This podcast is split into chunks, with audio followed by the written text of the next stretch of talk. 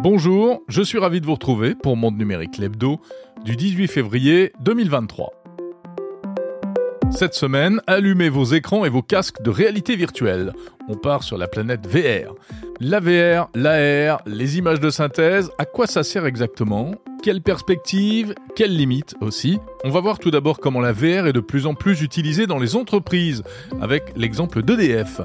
On écoutera aussi le premier universitaire français à avoir travaillé sur la réalité virtuelle, Philippe Fuchs, qui nous expliquera pourquoi c'est pas simple et pourquoi, selon lui, Mark Zuckerberg fait en partie fausse route. Enfin, je vais vous emmener à TF1, où le journaliste Yannick Kézard nous expliquera comment il utilise les dernières technologies graphiques du cinéma et du jeu vidéo pour réaliser des animations en images de synthèse spectaculaires au service de l'info. Bienvenue dans Monde Numérique, l'hebdo numéro 79. Monde Numérique Jérôme Colombin. Tout d'abord, je vous rappelle que vous pouvez écouter Monde Numérique en continu et retrouver les meilleures interviews et reportages sur Radio Monde Numérique, la web radio de Monde Numérique. C'est à écouter notamment sur Deezer, dans la partie radio, sur les applis Radio King ou Radio Line ou encore sur le site radiomondenumérique.info. Radio Monde Numérique, le meilleur de la tech. Voilà, ça c'est fait. Maintenant, on passe à l'actu. L'actu de la semaine.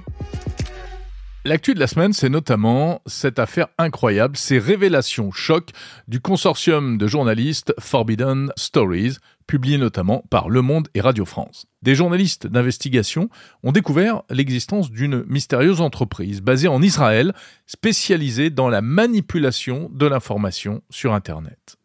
Alors, vous trouverez ici et là euh, les détails que vous pourrez lire sur cette enquête qui révèle notamment comment de puissants donneurs d'ordre ont acheté de l'influence pour nuire soit à des concurrents commerciaux, soit à des concurrents politiques, par exemple pour perturber des élections, notamment en Afrique. Mais ce que l'on retiendra surtout, c'est la manière dont cette entreprise surnommée Team George a utilisé les technologies pour inonder Internet de fausses informations ou d'informations orientées. Cette fameuse société Team George est donc dirigée par des, anciens de l'armée et des services de renseignement israéliens et elle utilise notamment une plateforme numérique qui a été conçue sur mesure qui s'appelle AIMS. AIMS, c'est un acronyme, ça veut dire Advanced Impact Media Solutions en anglais, soit solution avancée pour un impact médiatique tout est dit. C'est un outil qui permet de créer de faux profils, euh, des avatars ayant des noms, euh, des noms qui collent à leur pays d'origine, des visages et surtout de véritables vies numériques grâce à de nombreux comptes actifs sur les réseaux sociaux, Twitter, Facebook, Instagram et aussi parfois sur des plateformes comme Amazon ou Airbnb, ce qui donne encore plus de réalisme à leur existence. Mais en réalité, ces personnages n'existent pas. Ce sont des bots, des robots, c'est-à-dire des profils euh, qui sont activés automatiquement grâce à des messages programmés. Ils peuvent poster des commentaires en apparence anodins sur plein de sujets variés tout au long de l'année pour renforcer encore leur légende, et tout d'un coup, ils sont activés lorsqu'on en a besoin pour commenter ou relayer et amplifier tel ou tel message de propagande.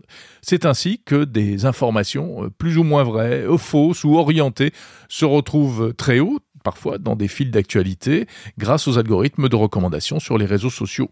Ces révélations montrent donc comment, aujourd'hui, en 2023, il est possible de faire de la manipulation d'informations dans la lignée de ce qu'on avait vu en 2018 avec l'affaire Cambridge Analytica.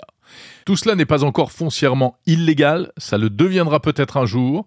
En tout cas, ça montre à quel point, en tant qu'utilisateur, on doit se méfier de certaines informations qui peuvent être relayées et commentées sur les réseaux sociaux, y compris par des personnes avec des profils en apparence au-dessus de tout soupçon. Si vous êtes utilisateur de Twitter, vous avez peut-être remarqué ces derniers jours que les tweets de Sa Majesté Elon Musk apparaissaient beaucoup plus souvent qu'avant dans votre timeline. Et oui, tout cela, c'est grâce à la magie de l'algorithme de recommandation et, et surtout à l'ingéniosité de certains employés de la plateforme. Visiblement, les messages du Big Boss bénéficieraient d'un traitement de faveur. Et en fait, tout est parti euh, d'une affaire interne chez Twitter, une remarque d'Elon Musk à ses employés, expliquant qu'il trouvait que ses tweets suscitaient moins de visibilité et surtout moins d'engagement qu'avant, et notamment moins que ceux du président américain Joe Biden à propos du Super Bowl. L'ego d'Elon Musk visiblement n'a fait qu'un tour, alors qu'on lui expliquait que c'était peut-être normal à cause d'une baisse d'intérêt pour euh, les aventures à rebondissement euh, de Twitter, eh bien, Musk euh, a commencé d'abord par s'énerver et à virer l'ingénieur qui lui faisait cette remarque et a demandé à ce que l'on rectifie le tir.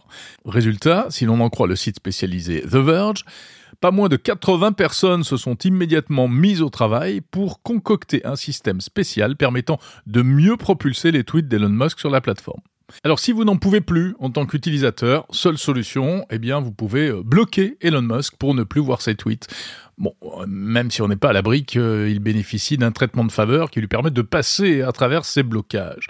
En tout cas, euh, c'est pour ça qu'un mouvement de boycott a carrément vu le jour récemment sur Twitter avec le hashtag BlockElon. Enfin, rappelons que normalement sur Twitter, on voit en priorité les messages des personnes que l'on suit, sauf que précisément depuis l'arrivée d'Elon Musk, euh, c'est l'option pour vous qui est activée par défaut, euh, ce qui fait que vous voyez plein de messages, y compris de personnes que vous ne suivez pas, mais euh, qui sont basés sur vos centres d'intérêt supposés. Si vous voulez revenir au système initial, avec uniquement les tweets des personnes que vous suivez, eh bien il faut cliquer sur l'option abonnement en haut de l'écran. En tout cas, tout cela nous rappelle les intentions d'Elon Musk. En rachetant Twitter, il a bien décidé d'en faire un outil d'influence, voire de propagande, et il n'a aucun état d'âme pour s'en servir exactement comme il l'entend. Comment empêcher l'accès des mineurs aux sites pornographiques sans pour autant interdire la pornographie? C'est le casse-tête auquel sont confrontés actuellement le gouvernement, les associations de famille et même les éditeurs de sites pour adultes. Aujourd'hui, l'accès aux sites pornographiques est en effet soumis à une simple question euh, euh, formelle sur l'âge. Hein. Il suffit de cliquer pour dire que l'on a bien plus de 18 ans, mais il n'y a aucun véritable contrôle. Eh bien, en mars prochain, cela devrait changer avec une expérimentation qui va être menée en France. Le ministre délégué chargé du numérique, Jean-Noël Barrot, l'a annoncé récemment. Il s'agit de mettre en place un système permettant de vérifier l'âge des utilisateurs tout en préservant leur anonymat. Alors comment réaliser ce tour de passe-passe? L'idée d'utiliser la carte bancaire avait été évoquée, mais ce n'est pas euh, satisfaisant, notamment pour des questions d'anonymat. Donc, cela va passer cette fois par une, nouvelle application, une application tierce euh, qui devrait être lancée et qui permettra de s'authentifier pour prouver son âge, mais pas seulement pour les sites pornographiques, pour toutes sortes de sites web. Ainsi, lorsque l'on déclarera son âge à l'application, qui sera gérée par un organisme tiers de confiance, euh, celui-ci recueillera notre identité et notre âge, mais il ne saura pas euh, ensuite sur quel euh, serveur on se connecte.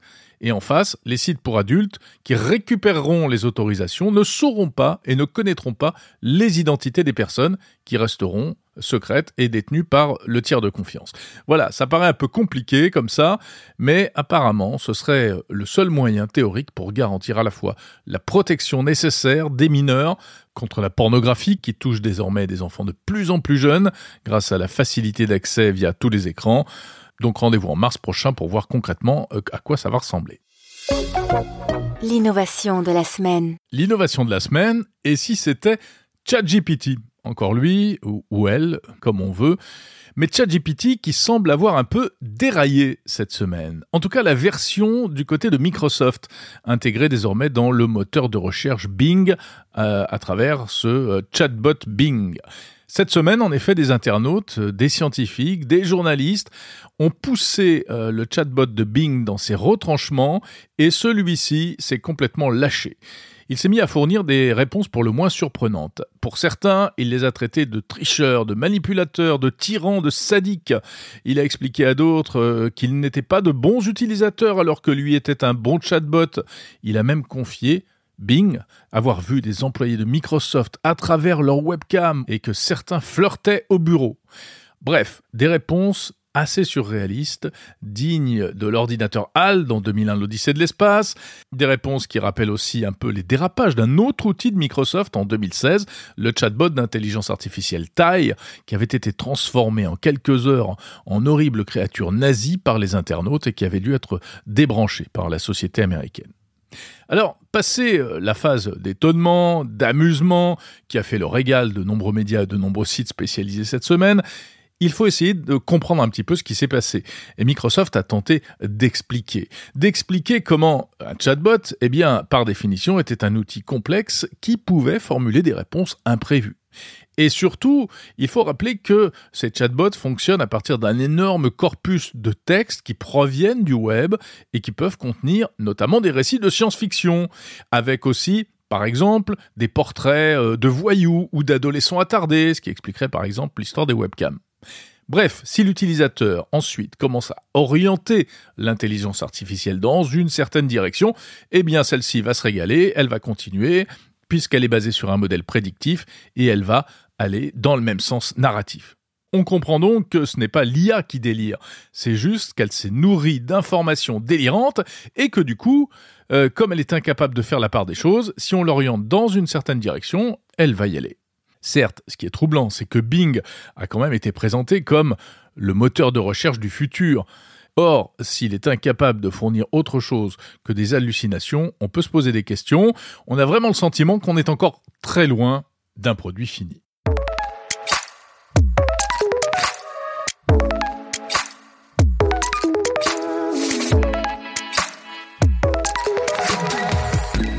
Ils ont pour nom MetaQuest Pro, PlayStation VR 2, Pico 4. Ce sont les nouveaux casques de réalité virtuelle qui arrivent ou qui viennent d'arriver sur le marché. C'est pas tout, on pourrait citer également euh, euh, le Big Screen Beyond ou encore le futur casque d'Apple, très attendu, prévu visiblement maintenant pour le mois de juin, sans oublier des nouveautés qui seraient également dans les cartons du côté de Samsung et de LG. Bref, ça bouge du côté de la VR, de l'AR et des images de synthèse. Euh, d'une manière générale, tout cela sur fond de métavers. Alors, c'est pour ça que je voulais vous en parler cette semaine, avec trois éclairages. Tout à l'heure, on écoutera mon confrère Yannick Ezard de TF1 qui utilise les technologies d'animation graphique de manière spectaculaire pour illustrer ces sujets sur les innovations du futur. On va écouter également Philippe Fuchs, c'est l'un des plus grands spécialistes français de la réalité virtuelle, sur laquelle il travaille depuis les années 90 et il a un regard à la fois aiguisé et critique sur ces technologies. Mais avant cela, vous allez voir que si la réalité virtuelle, réalité augmentée, n'est pas encore très répandue dans le grand public, en revanche, elle est de plus en plus utilisée dans le monde professionnel, y compris là où on ne l'attend pas forcément. Bonjour Julien Villeray. Bonjour Jérôme. Directeur de l'innovation d'EDF, que je suis ravi de retrouver comme chaque mois dans le cadre du partenariat entre EDF et Monde Numérique. On parle donc cette semaine de réalité virtuelle et on ne le sait pas forcément, mais EDF a développé de nombreuses applications autour de ces technologies, Julien Villeray. Oui, alors par exemple, euh, dans l'habitat, hein, quand on est, euh, on habite un appartement euh, ou une maison, il nous arrive d'avoir besoin de faire des travaux, de faire faire des devis, de faire estimer des choses, et on sait tous ce que ça veut dire prendre une journée de vacances ou de RTT, faire venir quelqu'un qui va nous facturer un déplacement, etc. Aujourd'hui, avec un système de visualisation en réalité virtuelle, euh, on peut faire visiter son appartement ou la pièce que l'on veut faire rénover, par exemple, à distance à euh, un technicien ou à quelqu'un qui va pouvoir, à distance, là aussi, produire un devis, ce qui est un gain de temps et une économie financière pour tout le monde, pour l'entreprise, mais aussi évidemment pour le particulier. Euh, alors vous allez me dire, oui, mais alors euh, il faudrait que nous, on ait tous euh, notre modèle numérique de notre maison, ce qui n'arrivera pas. alors d'abord, si, il est probable que ça arrive à terme, mais il faut savoir qu'aujourd'hui, maintenant, hein, avec son smartphone, avec des applis très simples, on peut, en prenant en photo et juste en vidéo, en fait, son espace autour de soi, créer automatiquement la copie numérique de son logement avec les fenêtres, les emplacements des meubles, de la pièce, etc. Donc c'est des technologies qui existent déjà, qui évidemment sont peu développées, mais qui sont des choses que l'on regarde. Donc par exemple, pour euh, ce qui est euh, de la maison et de nos maisons euh, à, nous tous. Mais il y a plein d'autres cas d'usage pour pour ce type de technologie. Un autre qui va intéresser probablement nos auditeurs parce qu'il est évidemment très concernant, euh, comme on dit, euh, c'est l'implantation, par exemple, d'éoliennes. Hein. Il y a des débats parfois sur, oh là là, mais moi je ne veux pas d'éoliennes près de chez moi, ou euh, on, me dit qu'il va y avoir une éolienne, à quoi ça va ressembler, comment ça va, comment ça va fonctionner? Eh bien, grâce aux outils de visualisation de type réalité virtuelle, on peut mettre un casque sur la tête des gens qui veulent aller regarder les faits depuis chez eux et bah, concrètement se rendre compte de, ah bah tiens, cette éolienne offshore qui est à 20 km des côtes, côte, quel effet visuel ça donne depuis ma maison, depuis la plage, depuis le port, etc. Et donc ça permet évidemment de prendre conscience beaucoup plus clairement, de façon beaucoup plus évidente, de l'impact environnemental ou visuel de ce type d'installation. Voilà, ça c'est deux exemples très grand public de, de la VR. Tout ça, ce sont encore des projets où il y a déjà des choses en service? Alors sur la partie euh, visualisation, par exemple d'installation industrielle, c'est déjà en service. C'est des choses que les citoyens peuvent utiliser et qu'on leur apporte euh, dans ce qu'on appelle des maisons des projets, hein, des endroits où on peut venir voir à quoi va ressembler le projet qui va être en construction euh, bientôt. Dans le cas de débat public, donc ça c'est des choses qui existent déjà. Sur la partie logement dont je parlais, ça n'existe pas encore, mais c'est des choses sur lesquelles on travaille aujourd'hui et, et, il arrivera probablement dans un horizon pas si lointain des premières euh, des premières applications. Mais dans le monde de l'entreprise, on utilise déjà énormément les casques de réalité virtuelle tous les jours. Par exemple, euh, dans le monde industriel, dans une usine, hein, euh, dans l'occurrence une centrale nucléaire par exemple, aujourd'hui, nos intervenants de maintenance utilisent souvent des casques de réalité virtuelle qui permettent de préparer une intervention. Euh, on s'en rend pas compte quand euh, c'est pas son métier, mais euh, voilà, aller faire une intervention dans une centrale, c'est énormément de préparation, c'est énormément de temps pour rentrer dans les zones euh, qui sont difficiles d'accès, pour trouver la bonne vanne, le bon tuyau, le bon etc. dans un univers qui est extrêmement contraint. Et donc on prépare toutes ces interventions avant. Historiquement, ça se préparait bah, sur des plans. Hein. On prenait des plans papier ou éventuellement électroniques, ce qui poser un certain nombre de, problèmes parce que souvent, bah, ce qu'on voit en 2D sur un plan, ça traduit pas la réalité en trois dimensions sur le terrain. Et que, ah bah tiens, on n'avait pas pensé qu'à cet endroit-là, il y avait telle contrainte, telle échelle qui bloque, tel truc. Et donc souvent, une fois sur dix, euh, l'intervention ne pouvait pas être réalisée. C'est une perte de temps, c'est une perte d'argent. Désormais, dans beaucoup de cas, les techniciens préparent dans la réalité virtuelle leur intervention. L'ensemble de nos centrales nucléaires, par exemple, ont été modélisées en 3D hein, grâce à des outils, euh, des drones qui sont, enfin, des outils, euh, c'est pas des drones, pardon, au sens où ils ne volent pas, mais c'est des, des petits robots qui viennent cartographier un peu comme pour Google Street Map euh, l'intérieur des centrales. Tout ça a été euh, mis en 3D, virtualisé, et aujourd'hui prépare leurs interventions avec un casque de réalité virtuelle pour bien voir par où se déplacer, comment arriver sur place au bon endroit très vite, à quel endroit se trouve exactement euh, l'outil, la pièce, euh, euh, la vanne où ils doivent intervenir et jusqu'à s'entraîner hein, avec les petites manettes sur bah voilà le geste que je vais devoir faire quand je serai sur le terrain. Ça c'est des choses qui aujourd'hui sont utilisées. Hein. Donc vous surveillez de près l'évolution technologique et notamment la sortie des casques Meta, Apple, etc. Oui, alors on a un laboratoire dédié à la réalité virtuelle et à la réalité augmentée dans notre centre de recherche et développement, euh, qui teste évidemment tous euh, les appareils et les devices euh, que l'on connaît aujourd'hui et qui se prépare à en tester, à en tester de nouveau. Effectivement, on entend tous parler des futures versions, en particulier du casque d'Apple. Il y a ah aussi beaucoup d'outils industriels, hein, c'est-à-dire que c'est des marques dont on n'entend pas forcément parler dans le grand public. Ce sont des casques qui valent là pour le coup plutôt 5 000, 10 000, 15 000 euros, mais qui permettent d'avoir des applications professionnelles extrêmement pointues avec des résolutions d'images très précises, etc. Donc il y a toute une gamme en fait d'outils euh, d'outils existants. Mais les casques grand public euh, que vous mentionnez, par exemple Meta, ceux de, ceux de Meta, sont déjà utilisés par beaucoup d'entreprises et bientôt chez EDF, puisqu'on est en train de, de, déployer ce dispositif pour faire ce qu'on appelle du onboarding, c'est-à-dire accueillir des nouveaux salariés. on est aujourd'hui dans un monde où bah on n'est pas tous les jours au bureau, on a souvent du télétravail, on a parfois des gens qui rejoignent l'entreprise depuis un endroit lointain, à l'international. Donc comment ces gens, on les accueille, on les fait rentrer dans le monde de l'entreprise, eh bien aujourd'hui, il y a tout un tas de dispositifs qui existent, par exemple dans des grands cabinets de conseil, pour euh, accueillir ces nouveaux ces nouveaux arrivants, les former, leur présenter euh, leur future équipe, euh, les outils de travail, euh, les tous ces sujets-là à distance dans un casque de réalité virtuelle. il y a un grand cabinet de conseil très connu qui a démarré ça pendant le confinement et qui l'a continué. Aujourd'hui, quand on, est recruté dans ce cabinet, et je crois qu'il recrute quasiment 25 000 personnes par an, on reçoit un casque de réalité virtuelle, en l'occurrence euh, euh, un, casque de méta, et euh, on rentre dans l'univers de ce cabinet de conseil, de cette marque, dans une place virtuelle où on peut retrouver tout un tas de gens, voilà. Et, ça, c'est des usages encore une fois qui ne sont pas fantasmés, hein, c'est des choses qui existent aujourd'hui. Comment est-ce que vous voyez le développement de ces technologies dans les entreprises, d'une manière générale, Julien Villeray? On voit bien que ça va se déployer très très vite parce qu'aujourd'hui, euh, le coût du casque, certes, est important pour un particulier, puisque évidemment, euh, investir 200, 300, 400 euros pour les casques très grand public ou, on entend dire, hein, 2000, 3000 euros pour le casque d'Apple, 1500 euros pour euh, la version professionnelle de, de celui de Meta, c'est évidemment beaucoup d'argent, mais ramener au monde de l'entreprise, euh, ça se rentabilise Eh extrêmement vite. Euh, Si Hmm. je fais des formations, ce qui arrive de plus en plus souvent avec de la réalité virtuelle, bah finalement un casque à 1500 ou 2000 euros, mais que je vais pouvoir réutiliser pendant des années sur des centaines de personnes, c'est pas un très gros investissement. Et par contre, ça me permet, par exemple sur les formations en santé sécurité, on s'est rendu compte avec des études très sérieuses que quand on visualise une situation dangereuse en réalité virtuelle, dans un casque, on est beaucoup plus performant derrière euh, quand cette situation arrive dans la vie. Pourquoi? Parce que le cerveau a expérimenté euh, finalement une, une forme quasi réelle euh, de cette situation. Euh, on le voit beaucoup aussi sur les formations au secourisme, hein, qui se font de plus en plus avec de la réalité virtuelle. Euh, certes, des mannequins, mais aussi des situations un peu dangereuses qui peuvent se faire en réalité virtuelle. Ça permet de préparer finalement euh, le cerveau euh, à euh, ces futures situations euh, complexes, dangereuses ou angoissantes, et permet donc euh, d'être plus efficace à ce moment-là. Donc il y a plein, plein, plein d'usages qui sont en train de se déployer. Merci Julien Villeray, directeur de l'innovation d'EDF.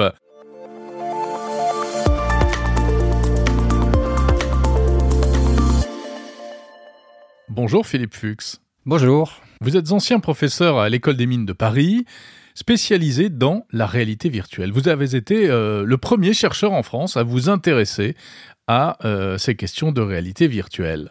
Alors, vous avez mené beaucoup d'expériences, notamment sur l'appropriation de ces technologies. Comment voyez-vous euh, l'avènement euh, des nouveaux casques et des nouveaux outils? Et surtout, pensez-vous que nous allons vraiment, demain, passer euh, beaucoup de temps dans des univers virtuels? Parce qu'aujourd'hui, quand on parle de mettre un casque pour aller dans le métavers euh, 8 heures par jour, beaucoup de gens sautent au plafond, forcément. Oui, ça dépend comment on leur présente la- l'application. Alors, que ce soit avec un casque ou devant des grands écrans, les applications fonctionnent. Après, ça dépend de l'intérêt de, de- l'application. Et si on a évidemment fait abstraction des difficultés techniques, il faut que ça devienne transparent, tout ces- toute la technique, pour que les gens se fassent à l'application. Mais nous, on, on travaille par exemple avec les constructeurs automobiles. Les techniciens vont passer des heures pour discuter de- des nouvelles voitures. Il n'y a pas une question de temps. Ils s'adaptent parce qu'on a fait évidemment un dispositif qui est fonctionnel et qui correspond bien aux capacités de l'être humain. Ce que les gens ne connaissent pas toujours, moi non plus au début. On a du mal des fois à savoir qu'est-ce qui est possible et pas possible. Donc vous, vous dites, c'est pas impossible que demain on passe 5 heures par jour on euh, peut passer un dans un monde temps. virtuel. Oui, c'est pas, c'est pas une question. Alors après, évidemment, c'est voir l'intérêt, puis voir si. on- Oui, oui, bien sûr. Bien sûr, mais il n'y a pas de difficulté intrinsèque au niveau de l'application. Et les gens qui ont la nausée quand ils sont Alors immergés là-dedans, c'est définitif ou c'est une question d'habitude? Il faut faire la part des choses.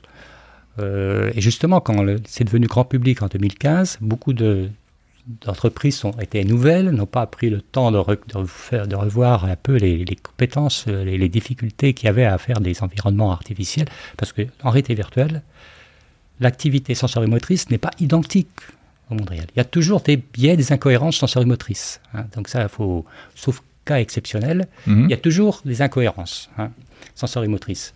Mais on sait, il y a des règles qui, qui existent depuis euh, 50 ans sur la vision stéréoscopique.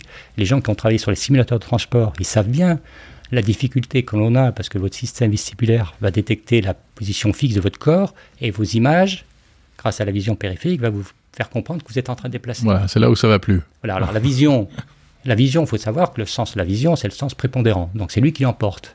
D'accord Donc, si on respecte certaines règles, si on n'a pas trop d'incohérence, pour ne pas rentrer dans les détails, mais si on n'a pas trop d'incohérence entre le système vestibulaire et la vision que vous proposez à l'utilisateur, ça se passe sans problème. Vous voulez dire, par exemple, si je suis dans une simulation de course de voiture, il faut que le siège bouge euh, pour me Alors, donner l'impression que je suis vraiment sur une route. alors, soit le simulateur est statique. Oui, S'il est statique, si vous allez en ligne droite à vitesse constante, il n'y aura pas de n'y a pas problème. de problème, puisque votre système vestibulaire, il va détecter les accélérations Mm, mm, mm. les inclinaisons de la tête.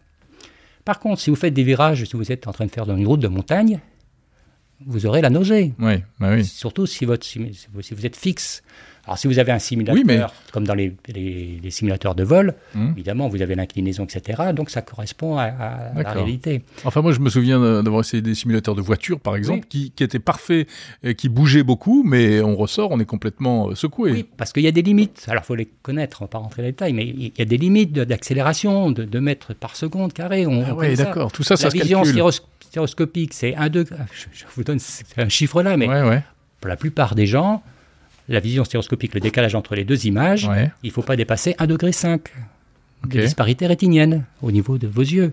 Pourquoi? Parce que le cerveau ne pourra pas accepter plus. Alors ça, c'est un ordre de grandeur moyen.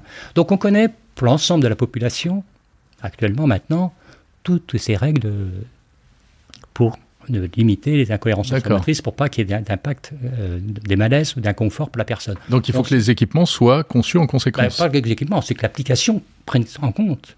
Et bon, j'ai écrit un, un dernier livre, puis une nouvelle depuis d'avant, où j'explique toutes les incohérences. Il y en a trois principales, il y a 12 solutions, euh, il y a, autrement, si on fait tout, on en a 10 Hmm. incohérences possibles. On ira lire votre livre. Oui, oui, bah oui. Il s'appelle comment? Euh, théorie de la réalité virtuelle, les véritables usages. Eh bien, voilà, de Philippe Fuchs. Voilà. On va le lire. Non, mais bien sûr, mais c'est un peu long à lire, mais il faut lire, il faut comprendre. Non, mais, Ouais, ouais, mais ouais, tout ça, c'est pas de moi. Hein. C'est connu, il y a des règles qui datent de plus Ouais, 50 c'est des, travaux maintenant qui oui, sont arrivés à maturité, mais en fait. Voilà, alors il faut bien faire attention à ça. Alors quand je dis ça, c'est qu'on connaît ces valeurs pour l'ensemble de la population. Mm. Ce qu'on ne sait pas encore, c'est déterminer qu'il y a quelques, pourcentages de, la- de personnes qui ont du mal à, à s'adapter à ces environnements-là. Ah. Pour cela, ça devient difficile. Il y a des C'est un peu- irréductibles. un- oui, c'est un peu comme dans le trans- euh, les simulateurs de, de- de transport. Vous, vous prenez des, avec une voiture, vous, vous allez dans les routes de montagne. La plupart des gens, bon, n'ont pas de malaise, mais vous avez des, quelques personnes, des Mhm. fois c'est des enfants, parce qu'ils n'ont encore pas, ça n'arrive pas à s'adapter à ces incohérences, ou c'est c'est pas des incohérences, mais des difficultés là pour accepter. Donc il y a des, il y a des personnes qui, qui, ont- qui ont- qui auront du mal, mais ça correspond à quelques pourcents, on a du mal à définir, qui auront du mal à accepter ces incohérences. Et euh, je discutais l'autre jour avec une personne, elle me dit Ah ben non, moi si je mets un casque, elle a des problèmes de, de vision, un peu un léger strabisme, des choses comme ça, ou des hyper- l'hypoconvergence. Ces personnes-là ne peuvent pas mettre un casque parce que elles seront trop dans l'inconfort. Mhm. Alors ces personnes-là, bon, il ne faut pas leur mettre un casque. Et alors si on fait des applications devant un écran, un simple écran, il faut modérer les incohérences. Bon, D'accord. Comment est-ce que vous voyez les, les équipements actuels disponibles Alors, les casques Meta, euh, on attend le casque Apple, Mhm. euh, toutes ces choses-là. Euh, on en est quoi à la préhistoire ou on est déjà bien avancé? Non, non, la préhistoire, c'était dans les années 80. C'était vous, sans vouloir vous vexer. Oui, oui, oui, oui, bien sûr, je suis le papy de la réalité virtuelle, n'hésitez pas. Et euh, en 95, par là, Ouais. il y avait Nintendo, Sega, Sony Hmm. qui lançaient leurs casques, leurs visiocasques. Ah la ouais, réalité on les a un peu oubliés, ces On les a ces oubliés. Mais pourquoi ils n'ont pas eu de succès? Simplement, la technologie n'était pas prête, puisque les écrans, on n'avait pas des écrans comme qui avaient Hmm. fournis maintenant par les smartphones, où on a assez nombre de pixels. On- mais il y a eu des casques et les gens ont utilisé pour la psychothérapie. Le professeur Roland Jouvin, un, un psychiatre, utilisait des casques avec une faible résolution. Oui, Hein. le problème, c'était la qualité d'image. mais la qualité d'image pour lui n'était pas très gênante, puisque c'était pour les phobies, etc. Il disait, j'ai pas besoin d'avoir une belle qualité d'image. Les gens sont dans leurs phobies et j'essaye de les traiter. D'accord. Mais euh, donc, Alors, aujourd'hui, la préhistoire, c'est ça. Ouais. Alors après, évidemment, en 2015, etc., Oculus, etc., et d'autres, hein, il y a même des Français qui ont lancé des casques, des visiocasques. Mm. C'est- Pourquoi euh, c'est arrivé à ce moment-là? C'est grâce au marché, au marché des smartphones. Hein. Mhm. C'est pas du jour au lendemain quelqu'un qui s'est dit je vais faire des casques euh, bon marché. C'est grâce à la développement de la technologie des smartphones, où on avait des écrans de bonne qualité, on avait des capteurs pour détecter les orientations et les accélérations de bonne qualité, qu'on s'est dit maintenant on peut faire des casques grand public. Oui, on, a- prend, le marché. on prend le dispositif des smartphones, Oui, oui, voilà. affichage, sûr, capteur, etc. ça, et puis euh, on le met dans le casque. Voilà. en fait. Du reste, C'est il y a même- ça. Il y a même des gens qui ont fait des, avec, des, avec des cartons. euh, Oui, c'est ça. Voilà, on mettait le smartphone, Le à smartphone l'intérieur. dedans à l'intérieur. Bon, ce qui est un peu. Hmm. Bon, euh, parce qu'il faut mine de rien, il faut des ressources, il faut un processeur, il faut une batterie, il Voilà. faut pouvoir faire tourner Mais du soft, toute la technologie est arrivée à, à point. Et les premiers euh, Oculus, donc Meta, etc., enfin, euh, HT- HTC Vive, tout ça, ont démarré sur les, les- en, en vendant, en faisant des casques, mais il n'y avait pas un marché. Ils n'ont pas fait fortune en vendant ces casques au départ. hein. hum. C'est bien parce que la technologie était là, qu'ils ont pu démarrer ce- ces technologies. Donc on en est à cette phase-là. Alors on peut se dire, bah, c'est intéressant, indépendamment de- des des grands écrans qu'on qu'on peut utiliser par ailleurs. Mais si on regarde par rapport à la capacité de la vision humaine, on n'en est qu'au début. L'acuité visuelle humaine, c'est une minute d'angle. Donc il faudrait, pour les casques euh, qui ont 110 degrés, il faudrait des, des écrans qui fassent 32 euh, millions de pixels. 32 millions de pixels. Oui, pas 4, k 32K. Ça mm. serait mieux 64K. Mm. D'accord. Là, ça commencera à devenir sérieux. Ben, bon, c'est déjà sérieux, il hein, ne faut pas dire non plus, je ne vais, vais, pas critiquer ce qui, est, ce qui est déjà fait. Mais vous n'avez pas la qualité d'une image de, que quand vous avez regardé au cinéma ou sur une télévision 4K. Bien sûr. C'est pas En plus, parallèlement, la qualité sur les téléviseurs augmente, donc euh, le décalage euh, est toujours perceptible. Mais ça ne veut pas dire qu'on ne peut rien faire. Mais les gens qui, du cinéma qui sont venus dans la réalité virtuelle pour faire des expériences immersives cinématographiques, certains se sont lancés, puis d'autres ont dit, ben non, j'arrive pas à, avoir une image qui correspond à ce que j'ai fait euh, au cinéma. Donc on a encore du, du, chemin. Combien de temps il faudra, euh, sauf surprise euh, d'Apple, etc., il faudra des dizaines d'années. Euh, Meta qui veut nous mettre euh, un casque sur la tête, je le disais, plusieurs heures par jour pour travailler, par exemple, c'est-à-dire avec une reproduction de nos écrans d'ordinateur, mais dans un environnement virtuel. Vous y croyez? C'est absurde. Pourquoi? Bah, Parce qu'on a, on a le poste de travail qui correspond à ce qu'on a besoin. Oui, mais là, on aurait 5 euh, ordinateurs, 5 écrans, 10 écrans. On eh ben, pourrait... vous achetez 5 écrans. Enfin, je sais pas on, pourrait agir en 3, on pourrait agir en 3D. Je pense que la plupart des gens, mais vous utilisez en 3D, les gens ont un écran, deux écrans, mes collègues ont deux écrans. Des fois, on voit trois écrans. Hmm. Bon, c'est très rare après d'avoir plus d'écrans. Oui, à moins d'être trader à Wall Street. voilà, à part ça. Donc, les écrans suffisent eux-mêmes. Vous mettez un, casque. Ce n'est pas nécessaire, vous voulez dire, tout ça. Enfin, là, ça n'apporterait rien. Non, ça pose des difficultés. C'est-à-dire? Ah bah oui, c'est ce que j'écris dans un article qui va bientôt être publié. C'est que quand vous êtes dans un casque, votre distance d'accommodation est fixée.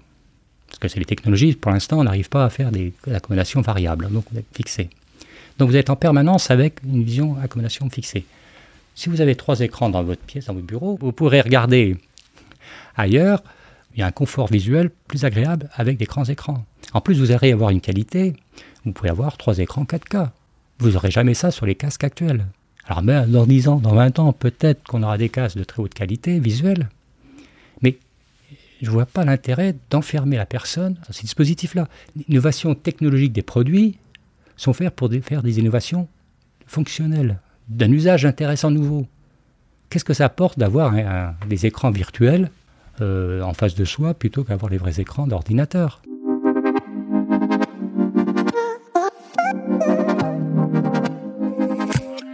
Pourrez écouter la version intégrale de cette interview de Philippe Fuchs, spécialiste de la réalité virtuelle, mardi prochain sur le fil du podcast Monde Numérique. On retournera aux sources de la simulation par image artificielle. On parlera des effets euh, de la VR sur euh, la perception de la réalité et également l'aspect psychologique, sans oublier les questions optiques et même, et même, on parlera de la télé 3D. Voilà un entretien long format, 40 minutes. Rendez-vous la semaine prochaine.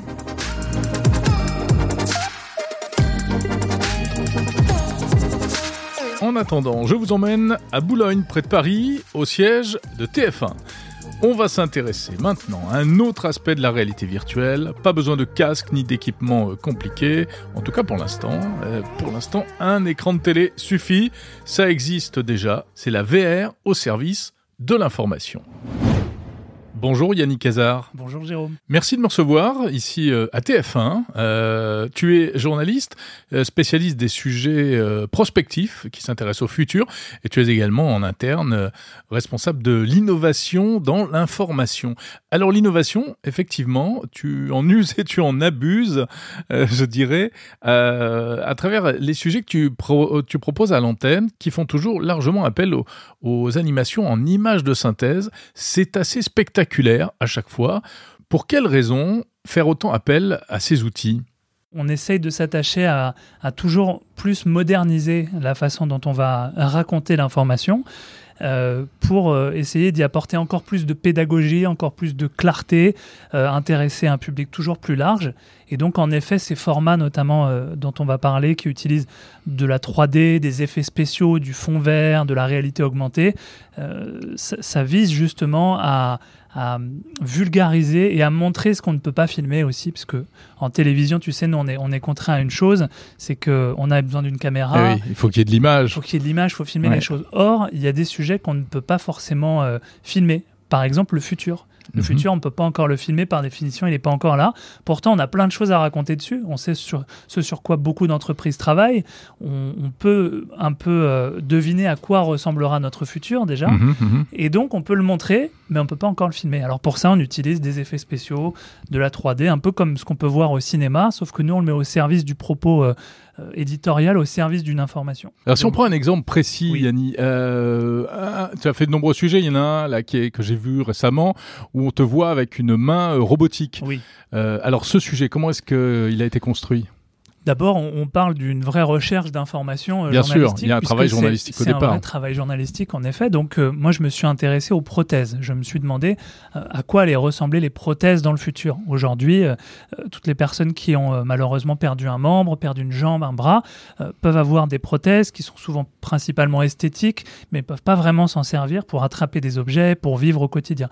Donc, je me suis renseigné et j'ai regardé un petit peu tous les travaux de recherche qui ont été faits. J'ai vu notamment qu'en Suède, il y avait des travaux très avancés qui ont permis euh, à des personnes de contrôler des prothèses de bras par la pensée pour saisir des objets et même avoir presque une sensation de toucher qui revenait euh, grâce à des connexions qui étaient faites avec les nerfs. Et ensuite, moi je travaille beaucoup donc avec les, les équipes d'infographistes de TF1 et on se pose, on fait des dessins. Alors on n'est surtout pas des artistes, on dessine très mal, Ouais. mais on fait des dessins pour se dire alors voilà, on va se mettre dans tel axe, on va tendre le bras comme ça. Euh, là, en l'occurrence, le défi technique, c'était de faire disparaître ma main Oui. pour y mettre une main robotique à la place. Donc on a testé plein de choses, on a mis un gant vert sur ma main, on a collé des scotch pour faire du tracking. Euh, au final, on a trouvé encore une autre solution encore mieux. D'accord. Et donc c'est comme ça, Mais on ça- essaye beaucoup. Ça prend un temps fou. Il faut combien de temps pour construire un sujet comme ça Celui-ci, il a pris un peu plus d'une semaine euh, de fabrication 3D d'infographie. Euh, à ça, il faut rajouter le, la recherche journalistique, Mhm. l'écriture du, du papier, l'enregistrement, le direct. Donc, Pour un euh, rendu à l'antenne qui dure un combien de rendu à temps l'antenne qui dure 2 minutes, 2 minutes 30. Ah. Ce sont des formats qui sont assez lourds techniquement à réaliser. Il faut une On est presque de... plus proche du magazine que de l'actualité chaude. euh, Oui, on peut faire de l'actualité chaude dessus, mais vu Mm. le temps de fabrication, c'est dur d'être réactif. Euh, on l'a fait euh, le soir où, où je crois Notre-Dame a, a pris feu. Euh, Mhm. quelques heures après, on était en plateau avec un- une maquette 3D de Notre-Dame pour expliquer là où étaient les dégâts, où était parti le feu, etc. Donc on peut le faire, il faut se mobiliser. On sait le faire ici euh, à TF1 quand il y a une actualité forte. Mais euh, c'est vrai que le fait que ça prenne du temps et, et que ça nécessite aussi d'autres compétences que des simples compétences journalistiques, Mhm. Euh, c'est aussi parfois un frein euh, pour certains journalistes. Il faut euh, imaginer un petit peu sa scène, il faut être un peu réalisateur, il Mm. faut être un petit peu scénariste, faire un petit synopsis, ce genre de choses-là. Mais ça s'apprend plutôt bien et, et on a de plus en plus de journalistes que- qui s'en servent. Oui, ça se rapproche un peu de l'industrie du cinéma ou du jeu vidéo. Il faut s'en inspirer. En fait, le- on ne peut pas aujourd'hui, lorsqu'on sait que le public va au cinéma, joue aux jeux vidéo, euh, regarde des films, des séries où il y a beaucoup d'effets spéciaux, on ne peut pas aujourd'hui rester dans des formats d'information qui ne se serviraient pas de ces technologies. Après, il ne faut pas s'en servir pour s'en servir mhm. et dire tiens j'ai envie de faire de la 3D qu'est-ce que je fais? Ça ne marche pas comme ça c'est plutôt j'ai envie de raconter cette actualité là cette information là je ne peux physiquement pas la filmer parce que ça se passe sur Mars parce que ça se passe dans 10 ans euh, parce que ça se passe euh, dans l'infiniment petit donc je vais la raconter avec ces moyens là Alors donc il y a la partie euh, fabrication des, images de synthèse euh, qui peut être très longue d'ailleurs. hein. En discutant tout à l'heure avec euh, les infographistes de ton équipe, j'ai appris qu'il fallait parfois il faut jusqu'à une nuit entière pour fabriquer, pour rendre un, sujet de deux minutes. Et encore, euh, pourtant vous bénéficiez d'une ferme de rendu, c'est-à-dire une dizaine de machines interconnectées entre elles euh, pour euh, augmenter la puissance. Donc ça, c'est ce qui se fait avant. Et puis alors ensuite, il y a, il y a la présentation du sujet en plateau. hein. Comment ça se passe? Oui, on je viens physiquement sur le plateau euh, du journal de 20 heures et on se sert de ce plateau comme un écrin pour le décor virtuel qui va ensuite venir soit avec un objet euh, virtuel. Par exemple, on va voir euh, prochainement le robot Persévérance de la NASA qui va surgir, sortir d'un écran derrière le présentateur pour arriver, rouler sur le plateau et s'installer devant nous. Et puis, Carrément, moments- en toute simplicité. Et voilà. Et puis il y a des moments où ça nous permet de, de vraiment transformer le décor du plateau en décor complètement virtuel euh, et rentrer à l'intérieur pour montrer euh, euh, parfois une ville flottante du futur telle que l'ONU euh, prévoit de les construire, Ouais. parfois la planète Mars. Dernièrement, on a montré un projet un peu fou de station solaire dans l'espace qui pourrait permettre de créer de l'énergie renouvelable dans l'espace. Ouais. mhm. et tout ça, euh, en presse écrite, en radio, on peut très bien en parler et, on- et tout le monde l'imagine. Mais en télé, Mais en si télé, on il en faut parler, plus. il en faut plus, il faut le montrer. Et, et donc c'est pour ça que tous ces formats aident énormément à parler de sujets qui sont impossibles à filmer. Bien sûr. Donc pour chaque sujet, il y a une partie où tu es en direct, mais il y a également des séquences enregistrées. Ça peut arriver, oui, parce que le fait d'être enregistré, ça permet d'aller plus loin dans l'interaction avec le virtuel. Euh, ça peut me permettre de, de saisir des objets virtuels, euh, de rentrer dans un décor, euh, d'être sur Mars, moi aussi, d'attraper une poignée de terre martienne. Voilà, plein de choses comme ça. Euh, mais ce que je voudrais dire, c'est que c'est jamais la forme pour la forme. Bien sûr, mais c'est Ce n'est pas du cinéma, ce n'est pas un film de science-fiction, c'est toujours la forme. On assume le fait d'avoir un côté spectaculaire dans la forme, Mhm. mais qui doit être mis au service du fond. Mais est-ce que tu ne crains pas euh, que parfois ça fasse un peu oublier le fond, du coup? Je pense pas parce que justement on essaye d'y mettre toujours beaucoup de contenu et de, de, de faire en sorte d'apporter quelque chose Mhm. avec ce, cette, euh, cet outil-là, entre guillemets. Mhm. Euh, après, si c'est divertissant en plus d'être informatif, euh, j'ai envie de dire euh, tant mieux, parce que moi j'ai beaucoup de retours de- d'un public assez jeune qui est très surpris agréablement de voir ces formats-là au journal de 20h et ça leur donne envie de regarder la suite du journal de 20h et d'y revenir. Donc finalement, Ouais, c'est- plutôt gagnant. Non, puis c'est vrai que, alors c'est pas pour te jeter des fleurs, mais c'est aussi pour ça que je voulais te rencontrer, euh, pour connaître un petit peu le secteur et le domaine dont tu parles, puisque voilà, on traite euh, à peu près le même genre de sujet, on va dire. Euh, il est vrai qu'il y a toujours beaucoup de fond et beaucoup de, de précision dans tes sujets, et, on sent que c'est ça qui, est, qui prime avant toute chose. Euh, ici, c'est donc toi, j'ai l'impression, qui monopolise l'essentiel des ressources, Non, non, Non non, on- ou il y a d'autres sujets qui sont traités de cette manière? Non, on essaye de plus en plus de, diversifier les sujets qui sont traités euh, avec ces technologies. Donc, il y a d'autres journalistes qui font euh, ces formats euh, en plateau le dimanche soir, notamment dans le 20h. Et puis, ce qu'on a amené aussi depuis quelques années, c'est le fait d'apporter cette technologie de la 3D, de la réalité augmentée sur le terrain en reportage. Ah Nous, oui. on appelle ça la, la Terre augmentée. On va, on parcourt la Terre, on fait des reportages sur plein de sujets, et au lieu de revenir et de simplement se contenter de ce qu'on a vu, euh, on y ajoute des effets spéciaux, un peu comme un film euh, retoucherait des scènes euh, pour y mettre des effets spéciaux. Et, et donc, ça permet de mieux expliquer certains sujets. Je fais un, un reportage là-dessus sur la montée des eaux Mhm. et expliquer comment, avec le réchauffement climatique, euh, le niveau de la mer allait monter. Et on s'est servi de cette technologie pour, dans une petite ville de Normandie, faire monter l'eau et montrer concrètement dans la rue comment l'eau allait monter. Et puis, je m'en sers aussi pour le futur euh, un peu plus joyeux, un peu plus souhaitable sur des innovations technologiques. On en a fait un dernièrement sur le foot du futur. Comment est-ce qu'on va Mhm. regarder des matchs de foot dans le futur, dans un casque Euh, Comment est-ce que des joueurs de foot vont s'entraîner dans le futur, s'y mettre des lunettes de réalité augmentée pour les aider à, à travailler leurs coups francs, à, à mieux viser, etc. Donc, tout ça, on va sur le terrain, on tourne des choses et ensuite on les retouche A posteriori. a posteriori D'accord. pour, pour montrer à quoi va ressembler ce secteur dans le futur. Merci beaucoup. Merci Jérôme. Yannick Kayser, responsable de l'innovation de l'information à TF1. Et on rappelle que le, le sujet d'ailleurs sur euh, le robot martien Curiosity passera ce dimanche 19 février. C'est la fin de Monde Numérique, l'hebdo numéro 79. Merci de l'avoir écouté jusqu'au bout. La semaine prochaine, pas d'épisode de l'hebdo. À la place, on s'intéressera aux technologies au service de l'environnement avec le deuxième épisode de la série spéciale Objectif 2050. Et ce sera comme ça chaque mois, une fois par mois, euh, en fin de mois, focus dans Objectif 2050 sur des innovations pour la planète. On parlera euh, d'une idée étonnante, la captation du CO2.